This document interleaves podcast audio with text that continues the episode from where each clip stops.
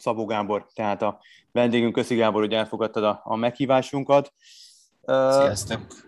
Uh, US Open hát igazából nyilván megkerülhetetlen, tehát a legfontosabb a, talán, hogy a férfi döntőt azt miért és hogyan veszítette Novák Djokovic, hogy miért nem sikerült a sporttörténelmi bravúr. A döntő előtt azt gondoltam, és Petrával még beszéltünk is erről, hogy az ilyen pillanatokra született igazából Djokovic, és hogyha valaki elbírhatja ezt a mérhetetlen komoly nyomást, ezt az egész sztorit, akkor, akkor az ő, meg ha valakinek megsokszorozhatja az erejét, aztán úgy történt, hogy nekem legalábbis úgy tűnt, hogy Medvegyev az, akinek megsokszorozta az elejét, és ő az, aki abszolút elbírt mindenféle nyomással, még a közönség oldaláról érkező nyomással is. Te hogy láttad a döntőt? Hát úgy, hogy összeadódtak a dolgok, tehát nem, nem, nem, Jokovic sem bír mindent, ugye egyfelől ez a, a naptári Grand Slam, az, hogy a 21. trófea lett volna, ugye megelőzve ezzel, megelőzve Nadát is, Federert, az, hogy ugye sokkal többet játszott a korábbi fordulókban, hogy később végzett, ez a négy így, ez, ez teljesen egyértelműen vezetett oda. Illetve az még, hogy azért ez a, ez a hajlamos volt az elmúlt években lesajnálni az ellenfeleket, pedig tényleg teniszben nagyon közel voltak már az utóbbi években, ez látszott kétszetre menő mérkőzéseken sokszor, és az, hogy azért az utolsó három mérkőzésen Djokovicnak az adott fázisában a tornának a legnehezebb ellenfelet kellett volna megvernie. Ez háromból kétszer sikerült, megverte Berettinit, nagy nehezen megverte még Zverevet, de a döntőben Medvegyevet már nem sikerült. Azért ez így együtt tényleg komolyan kell venni ezeket a fiatalokat. Berettini nem volt formában, neki nem volt győzelmi esélye, de Zverevnek és, Bere és Medvegyevnek egyértelműen. És, és szerint én azt úgy fogalmaztam, megcsináltunk egy bearangozót még valamikor a múlt héten, azt gondoltam az első hét végén, hogyha ezt a három játékost kell megverni a végén Djokovicnak, akkor az nem fog sikerülni. Mert, mert, mert ez, ez, ez, ez így azért nagyon nehéz, és ez beigazolódott. Azt hiszem, fölemésztették egymást, illetve fölemésztették Djokovicot a, a többiek. Egy ilyen kvázi csapatmunka volt. Ez, ez alapján azt gondolod, hogy ez inkább fizikálisan dőlt el, vagy a fizikális dolgok miatt dőlt el Medvegyev javára ez a döntő, vagy a mentális tényezők miatt? És egyáltalán fizikálisan vagy mentálisan fárasztották le jobban Berettiniék Djokovicot? Ezt nehéz megmondani azért, ezt ezeket nehéz ezt így elválasztani egymástól. Én, én azt mondanám, hogy az egésznek egy ilyen, egy ilyen összegzése volt ez. Tehát idegileg is nyilván volt rajta nyomás, de kétségtelenül azt szokta bírni, sőt, hát mindig bírja. Fizikálisan, fizikálisan nem volt a toppon. Az egészen biztos, egyértelműen látszott, rövidíteni akarta a labdameneteket, ami mondjuk egyébként Medvegyev ellen érthető. Minden szempontból azt hiszem, hogy Medvegyev erre a történelmi mérkőzésre a létező legrosszabb ellenfél volt. Szerintem még rosszabb ellenfél volt, mint Rafael Nadal. Valószínűleg Djokovic, hát nem is tudom, szerintem szinte mindenki ellen. Még, még talán, ha fordítva van, és, de ugye az a kiemelések miatt nem lehet egy, csak most teoretikusan mondom, hogyha előbb Medvegyev, és utána Zverev, lehet, hogy azt még könnyebben megoldotta volna. De ezt így, hogy Berettini, Zverev, és, és utána Medvegyev, ezt, ezt, ez, ez a szinte lehetetlen küldetés volt, amit, amit, amiről pont azért Djokovic nagysága miatt, hogy mindent megnyertek, hogy mindenből kimászott, nem, és ugye hogy pont azt akarta bizonyítani, hogy nincsen lehetetlen, de szerintem pont az bizonyosodott be, hogy van lehetetlen. Ha már itt említetted azt, hogy Medvegyev a lehető legrosszabb ellenfél volt a repertoárból, akkor itt számokkal is alá lehet támasztani. Túl azon, hogy 16 ázt ütött, de van egy, volt egy olyan összevetés, olyan statisztika, bár ezt nagyon érdekes, hogy kiemeltétek a meccs előtt Köves Gáborra, hogy nem szeretnétek egy ilyen történelmi mérkőzés statisztikákkal, hát ha nem is tönkretenni, de, de telezsúfolni. Itt a New York Times-ot olvastam, vagy találtam egy ilyen cikket ezzel kapcsolatban, az 5 és 8 ütés közti labdamenetek közül 41-ből 22-t nyert Medvegyev, illetve a hosszabbak, a 9 vagy annál több ütéses labdamenetek közül 25-ből 18-at.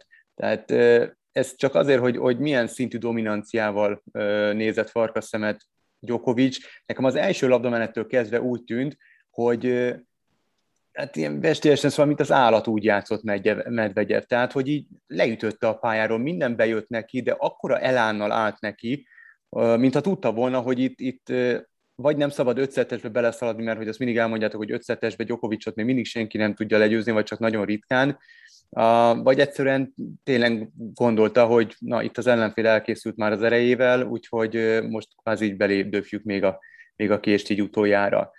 Van ebben valami, vagy te másképp látod ezt? Az a helyzet, ami szerintem egyértelmű, hogy Medvedev ezt mondta is egyébként Mats Willandernek a mérkőzés után, hogy nem volt ez tőle egy extra játék. Nagyon jól szervált, ami adott neki egyébként egy stabilitást, de tud így simán teniszezni bármikor, nem véletlen világra is a második, és ami érdekes volt, hogy szerintem a második szett játszmalabdától ott kifejezetten félte is a győzelmet. Tehát e, már a második szett játszmalabdánál látszott az, amikor pedig 40 semmivel indult az a game, ütött egy kettős hibát, aztán utána volt egy nagyon, egy zicsere tulajdonképpen, amit egy pöttyintett, de valami rettenetesen rosszul, tehát amatőröktől látni ilyet sokszor, és és Djokovic odaért, és nem tudta megcsinálni, és hogyha valami fura volt Djokovicben ezen a mérkőzésen, hogy ezeket a szituációkat nem tudta levadászni úgy, ahogy általában ő szokta. Tehát az, amikor látszott napnál világosabban, és tök érthetően, hiszen az első uh, Grand Slam győzelmére készült Medvegyev, hogy fél egy picikét, és izgul, és volt, hogy rövidítésekbe menekült, mert nem merte meghúzni a labdát, és odaért, hoz, odaért ezekre a rövidítésekre Djokovic, és nem tudta pályára tenni, és nagyon kevésszer szerzett belőle pontot, pedig szinte mindent meg kellett volna nyernie, tehát ha valami uh, fura volt Djokovicba, akkor talán ez, de, de tényleg ugye ez mindennel magyarázható, hogy, azzal a négy faktorral, amit mondtam, tehát ugye a naptári nem a 21-es szám, aztán az, hogy ugye többet töltött a pályán, úgyhogy fáradt volt fizikálisan. Van ilyen, ez egy ilyen játék, tényleg, ahogy mondtam az előbb is, azt hiszem, hogy van lehetetlen. Uh-huh. Érdekes helyzet ez, nem, hogy, hogy van egy Djokovic, aki tényleg a, egyrészt a naptári Grand amit ugye a 60-as években csinált meg Rod Laver kétszer, és azóta senki a férfiaknál. Másrészt a 21 megelőzni Federert meg Nadált, ami szerintem Djokovic pályafutásának a, a fő célja lett, mi, mióta közel került hozzájuk, hogy a, amikor majd mind a hárman visszavonultak, akkor neki legyen a legtöbb Grand Slam győzelme.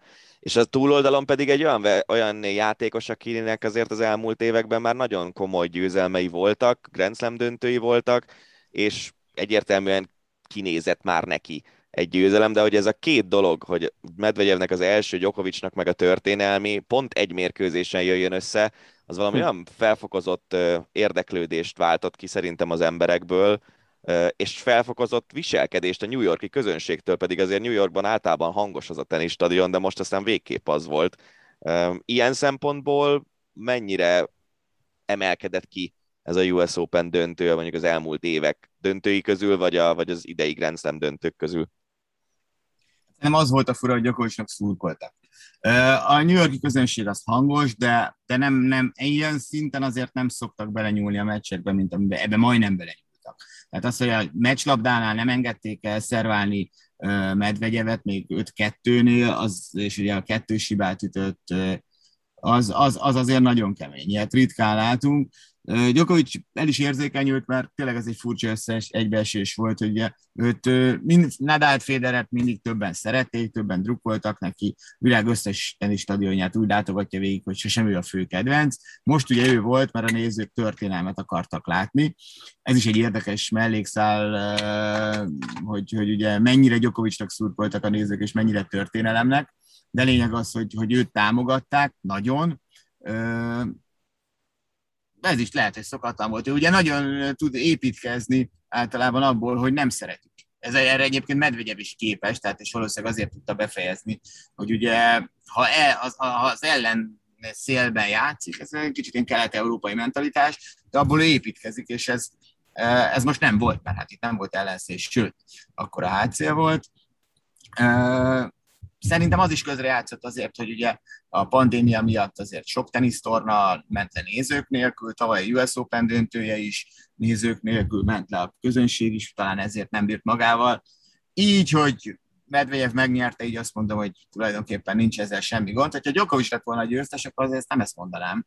Így, hogyha 5-2-ről tényleg úgy, hogy nem hagyta közönség szerválni szinte, és folyamatosan. Davis kupa meccseken nem látni ilyet, ilyen szurkolást. Ott, ott, ott ö, támogatják persze a hazai csapatot, de ott egy picikét korrektebbül. Tehát minden New York. Jó volt ez így, így rendben van, itt semmi gond vele tényleg elképesztően energikus volt a hangulat, illetve az egy négyzetméterre jutó sztárok is, hollywoodi sztárok száma is brutális volt, tehát a Brad Pitt, Bradley Cooper, Spike Lee, ott volt Yannick Noah fia, ott volt Derrick Rose, a, a Chicago ikon, aki aztán most már Knicks játékosa, Ben Stiller, tehát Leonardo DiCaprio-t fel lehetett ismerni szemüvegbe, meg maszba, baseball sapkával, tehát valami brutális, hogy tényleg mekkora érdeklődés övezte ezt a teniszmeccset, mert nem sokszor hangzott el, de ki volt egy ilyen nagy drapéria, hogy Novák Djokovic a gót, tehát minden idők legnagyobbja, és a meccs végén Dani Medvegyev azt mondta, hogy nyilván itt ez, ez most preferencia kérdése számára Djokovic a, a valaha volt legnagyobb teniszező, én most nem azt kérem tőled, hogy nevez meg a legnagyobbat, mert szerintem még amíg játszanak, nincs is értelmenek, meg lehet, hogy amúgy sincsen, de hogy mit jelent ez a vereség a Djokovicnak a, a pályafutásában, illetve majd esetleges elbírásában, ez lehet majd egy ilyen döntő faktor, hogy na, de még neki sem sikerült, tehát akkor nyilván nem lehet a legnagyobb, vagy kár ezzel foglalkozni, ez így is nem, nem, nem, nem, ilyen, nem ilyen oldalról. Olyan oldalról lehet döntő faktor, hogy, hogy ugye ha sikerült volna, akkor nem lehetne vita Uh-huh. Azt gondolom. Uh-huh. Tehát akkor, hogyha ha ugye egy eh, naptári grenzlemmel előzte volna meg Nadalt és Federert, akkor, uh-huh. akkor tényleg, akkor, akkor azt mondom, hogy bárki, bár Nadal, Federer, szurkolók bármit mondanak, hogy Djokovic nem olimpiai uh-huh. bajnok, hogy ez nem csak a számokról szól, ami mind-mind-mind persze külön igaz, uh-huh.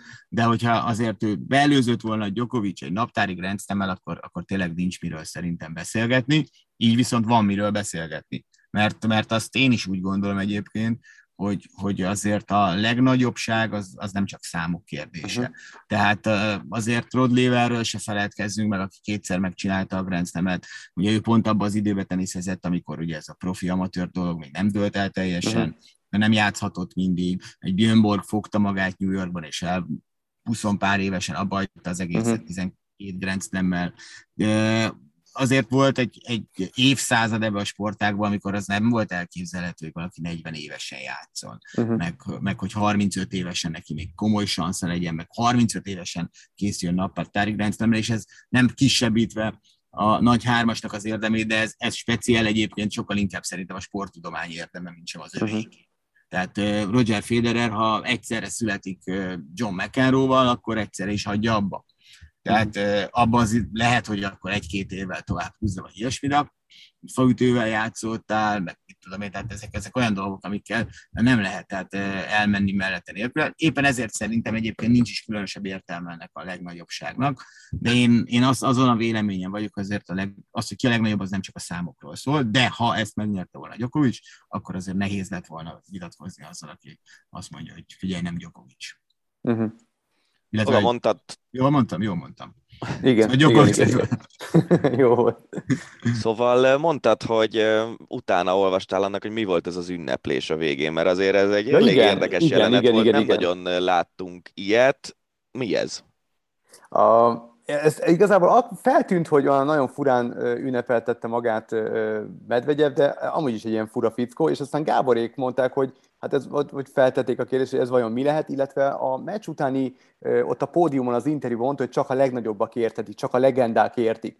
És nem hagyott nyugodni, és ma reggel, amikor elvittem a srácokat a suliba, egyfajtában bújtam a netet, és megtaláltam, és hát tényleg csak a legendák értetik, mert ez mi nagyon öregek vagyunk már szerintem. Szóval ez az öröm, ez a, a FIFA 2021 vagy 22-es kiadásából, szám, vagy konzoljátékából jön, nem tudom, hogy melyik konzolon. F, F7, azt hiszem, valami ilyesmi. Így van, F7 és, és L, vagy FL, valamelyik billentyű kombinációt, ha egyszerre lenyomod, akkor a játékos, aki gólt szerez, az így eldől, ahogy Medvegyev eldőlt. Úgyhogy Én fölhívtál nagy... volna, elmondtam volna, csak már nekünk ö, aztán megfejtették, ö, ja. sőt volt egy ilyen, ő is, ő is utalt rá, hogy ez a FIFA-ból való, mert csak mivel nem, nem volt már alkalmunk elmondani Aha. ott a levezető részében, ö, de, de, de igen, tehát én is néztem, hogy, mert ugye ő arról volt korábban híres, hogy nem örült. Az volt az igen, öröme, igen, hogy nem örült. Igen, igen. Arra nagyon kíváncsi voltam, hogy azt át tudja menteni, de azt, azt ezek szerint dobtam, és jött ezzel az F7-es, nem tudom, billentyű kombinációval. Na, jó, emlékeztek, olyanra, hogy, emlékeztek olyanra, hogy teniszmeccs végén számítógépes játékkal, vagy konzoljátékkal ünnepelt valaki? Én akkor kezdtem el teniszt nézni, amikor nem volt még számítógép, úgyhogy... Én meg nem ünnepeltem, játszottam teniszt konzolon, vagy számítógépen, még a Commodore 64-en, de állandóan széttörtem a joystickot, meg képtelen volt elviselni, kikapok. Hát igen, ez már tényleg egy, egy más történet, és ha már erről beszélünk, hogy új generáció, meg ilyesmi, szerintem ez egy egész jó átkötés a női döntőre, mert mindenképpen beszéljünk Hú. egy kicsit arról is. Nekem a, a legdurvább ilyen öreg vagyok élményem volt talán az utóbbi időben ez a, ez a női döntő, ahol a szeptember 11-i terrortámadások 20. évfordulóján játszott két olyan játékos, aki még nem élt, amikor ezek a terrortámadások megtörténtek. Raducanu, Emma Raducanu egy Kanadában született, román és kínai szülők gyermekeként, majd nagyon korán Angliába költözött lány, a selejtezőből indulva nyert tíz mérkőzést úgy, hogy nem veszített játszmát, és az ellenfele a kanadai Leila Fernández, akinek az édesapja meg egy ekvadori focista volt, szintén óriási meglepetésre, és nem kiemelten jutott el 19 évesen a döntőig. Ez hogy jött össze? Mert a női teniszben megszokhattuk azt, hogy vannak komoly meglepetések. Általában mindig, amikor beharangozót készítünk, akkor kijön az, hogy hogy 15-20 játékos akár megnyerheti a, a női egyes tornát, de azért erre szerintem senki nem tippelt. Hát azt mondtam tegnap, azt hiszem, amikor jött uh, Medvegye valogatni a meccsért, hogy uh, ugye 22 ezer ember, 23 ezer ember jegyet váltott, mert azt hitt, hogy itt írják a történelmet, közben a történelmet egy nappal korábban írták. Tehát, hogyha valami legalább olyan valószínűtlen volt, mint a naptári nem, az, a, az az, hogy egy selejtezős nyerjen. És ez azért nem fog többet előfordulni, mert szerintem ebben azért, hogy Emma Raducánusnak selejtezőt kellett játszani, ebben benne volt a pandémia. Tulajdonképpen az, hogy azért ő, ő az a rész, amikor ő előre jöhetett volna, hiszen ez egy top 5-ös tenisz volt simán, amit ő végig nyújtott. Tehát az, hogy, hogy ő még csak 150 volt a világranglistán, az azért volt, mert, mert nem volt az őszintjén semmiféle értelme utazgatni, nem, nem is tudott volna, nem volt tenisz, és a többi. Tehát azért normál körülmények között a Raducanu simán már top 60-as, 70-es játékos lett volna, Fernández is érdekes, ugye, mert őről, ő, ő, ő legalább ismertük olyan szempontból, hogy tudtuk, hogy ő egyszer odaér. Nyilván nem volt biztos a Grand Slam döntő, meg pláne nem, hogy ilyen korán, de, de róla mindenki látta, hogy hát ez egy nagyon ügyes lány.